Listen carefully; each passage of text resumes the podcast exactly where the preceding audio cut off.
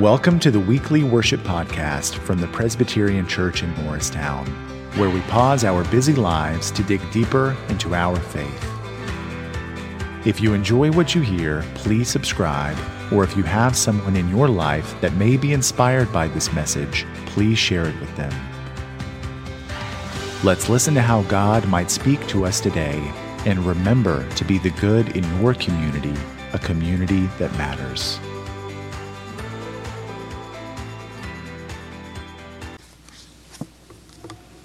Beloved, our second reading this morning comes from the book of Luke, reading in the first chapter. Listen for God's word to the church. Blessed be the Lord God of Israel, for he has looked favorably on his people and redeemed them. He has raised up a mighty Savior for us in the house of his servant David as he spoke through the mouth of his holy prophets from of old, that we would be saved from our enemies and from the hand of all who hate us. Thus he has shown the mercy promised to our ancestors and has remembered his holy covenant, the oath that he swore to our ancestor Abraham, to grant us that we, to grant us we, being rescued from the hand of our enemies, might serve him without fear, in holiness and righteousness, before him all our days. And you, child, will be called the prophet of the Most High, for you will go before the Lord to prepare his ways, to give knowledge of salvation to his people by the forgiveness of their sins. By the tender mercy of our God, the dawn from on high will break upon us to give light to those who sit in darkness and in the shadows of death to guide our feet in the way of peace. This is the word of the Lord. Thanks be to God. Those of us who live here in the United States don't typically experience royalty except when we hear news bulletins and interviews on the occasion of a fellow American who has married abroad. Some of these matrimonial celebrations have been held between our very own Jersey girl, Lisa Halaby, who became Queen Noor when she married King Hussein of Jordan, Grace Kelly, who married Prince Rainier of Monaco, and most recently, Meghan Markle, when she married Prince Harry of the United Kingdom. One other way that we in this country come close to having royalty is when the public and the executives of the Billboard charts begin naming stars as queens and kings of their art. In the music world, those who excel in particular genres are named royals.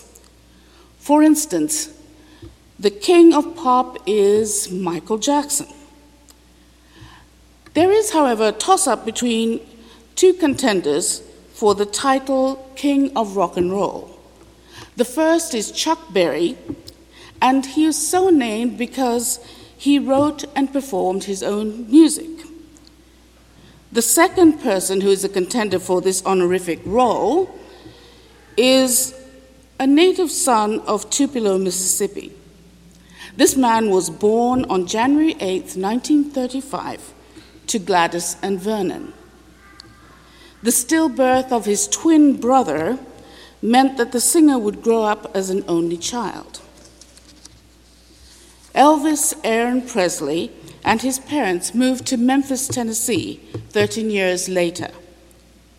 Memphis boasts a rich musical history and it is where young Elvis was influenced by a variety of sounds. The pop and country music of the time began shaping this talented musician.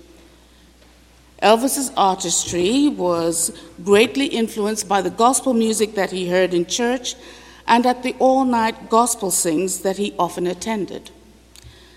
Black rhythm and blues added a defining edge to his sound, and he was well on the way to top the charts. By 1956, Elvis became an international sensation, as his eclectic roots of music challenged racial and social barriers at the time. He was talented as an actor as well and starred in 33 films. Now, this handsome man with that wicked lip had a, a hip swinging style that was very naughty. this dancing was thought to be vulgar and dangerous, and it earned him the nickname Elvis the Pelvis. Unless I miss my guess, I'm quite certain that his wiggling around was enjoyed by many young women. Now, his wild moves aside, Elvis sang many songs that topped the charts, both in this country and around the world. One song that was enjoyed uh, by many and has had several remakes is Can't Help Falling in Love. I'm going to ask if you would join me in singing this song, just the first verse. Wise men say only fools rush in,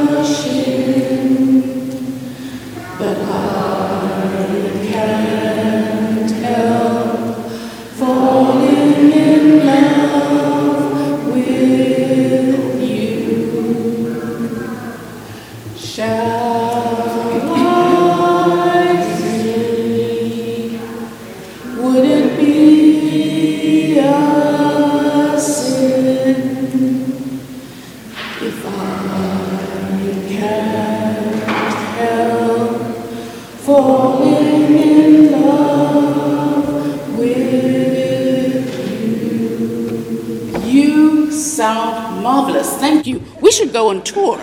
This would be great. His popularity grew to such an extent that he became known by only his first name. The success of each of his songs secured the reign of this popular cultures and musician. And he was always on the playlists on radio stations around the world.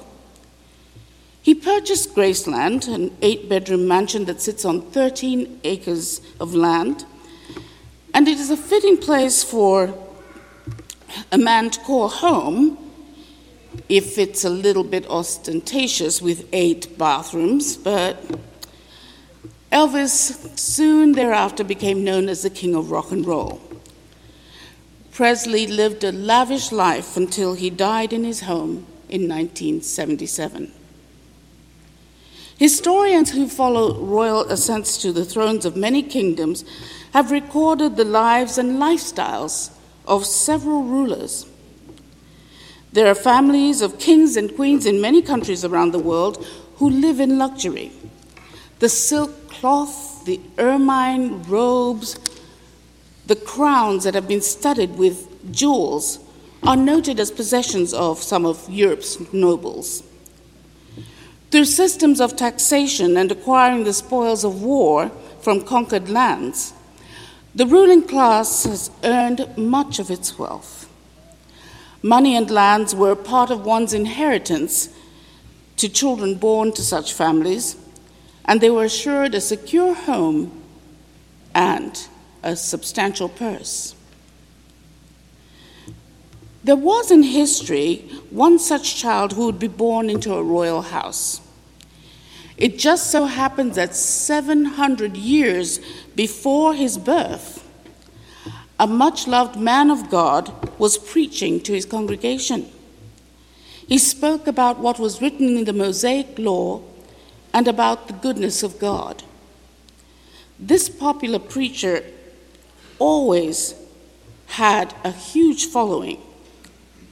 When he went to give the king some advice, he always had an entourage with him. Everyone wanted to hear his comforting sermons. There was always hope in Prophet Isaiah's message from God.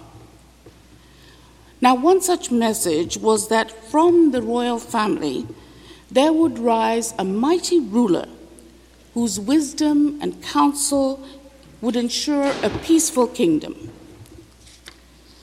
This sermon became a classic, and it was passed to each successive generation of high priests. The time came when the duties of the high priest were handed into Zechariah's care. The new high priest was faithful, rather quiet. He and his wife were a little older, they were on in their years, but they had not been blessed with children. The high priest went to the temple to burn incense and prepare for worship. Now, while he was going about his duties, the angel Gabriel appeared next to the altar and told Zechariah that he and his wife Elizabeth would have a son, and they were to name him John. Zechariah couldn't believe the news, but his unbelief was his downfall because God is always provident.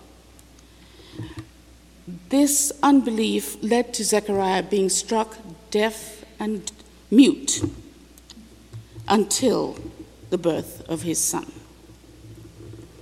When the baby was born, Zechariah still couldn't speak. The people came to visit and congratulate the elderly couple, and they waited to find out the baby's name. It was not until eight days later when the baby was going to be circumcised, that people asked Elizabeth with what name they would bless the child. Oh, we're going to name our son John. She was so proud when she told her friends and relatives who had gathered for the bris or the circumcision. The name was a good one after all. John means God has been gracious. Now, there was a muttering that went through the gathered crowd. As far as they knew, nobody in Zechariah's family were named John. It finally occurred to someone to grab a tablet so that the high priest might write the baby's name down. When they took it back from him, the people saw that he had written the following as his answer to their question His name is John. The minute someone read the message out loud for everyone to hear, Zechariah's tongue was set free, and he began praising God in the form of a beautiful song. The prayerful singing was also the pronouncement of the blessing that the Lord had bestowed on the newborn baby. Zechariah's song is known as the Benedictus, the blessing and it speaks about the important role that John would play in his life. John is the one who connects God's promises to the people Israel with the saving work of Jesus Christ brought together. Amen. Jesus would be born six months after his cousin John, and he was pronounced to be the horn of salvation, about whom the prophet Ezekiel spoke. Jesus would redeem his people. He would usher in a reign of peace and justice in which the people of the Lord could worship and serve God in peace. John is the prophet whom Isaiah spoke about as the one crying out in the wilderness calling the people to repent. The Baptist would entreat the crowds to, who came out to be baptized to prepare the way of the Lord and to make his path straight. This wild man who ate locusts and wild honey would go before the Lord, turning hearts from breaking the rules to wisdom and justice. John the Baptist would be pointing the way to Jesus. In this way, he would be giving them the knowledge of salvation. God would work the prime example of Jesus' ministry on earth, working through it so that he would lead his people into the way, way of peace. The Benedictus that Zacharias sung was a song whose lyrics had been known before the creation of the world. Isaiah, Ezekiel, and Malachi spoke about the one who was to come into the world. You remember, Isaiah said, For a child has been born for us, a son given to us. Authority rests upon his shoulders, and he is named Wonderful Counselor, Mighty God, Everlasting Father, Prince of Peace. Jesus is the very image of God Almighty, a God who cares so deeply that he would leave his throne to be born in poverty. The Prince of Peace is not born into a palace and swathed in fleece and silk.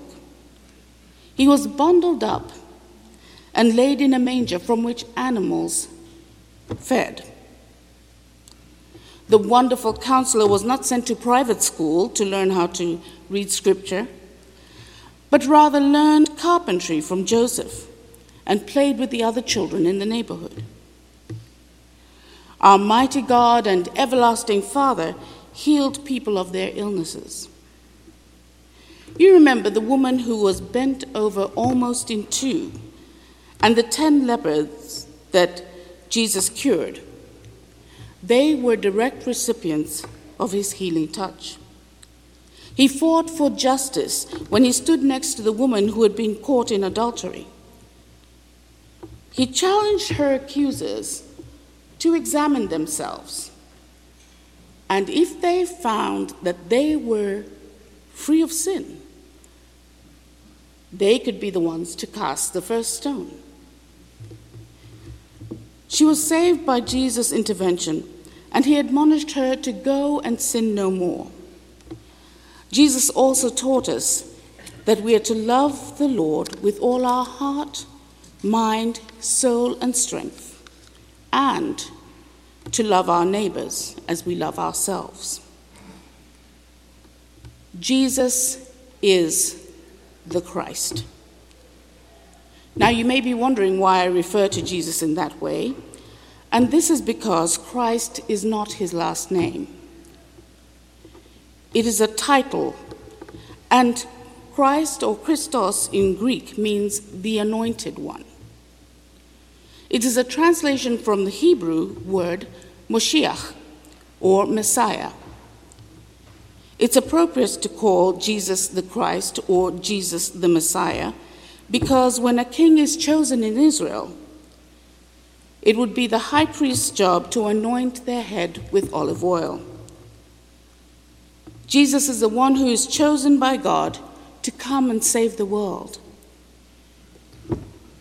Through his self sacrifice on the cross and his salvific work amongst us, Christ reconciled us to God. The Messiah, or the Anointed One, is the King of kings and the Lord of lords. He rules over all creation. How then do we as a church begin to share in the hit songs of Christ the King? We're invited to behave in such a manner that it would be in harmony with Jesus' love and kindness by feeding those who are hungry by sheltering those experiencing homelessness and showing our commitment to God. Beloved, if we claim that we are disciples of Jesus, then we should endeavor to follow closely the teaching of our King. May the Holy Spirit move through our hearts and minds as we look forward to reaching out in love through the church as we work here in Morristown at the Table of Hope and the Market Street Mission.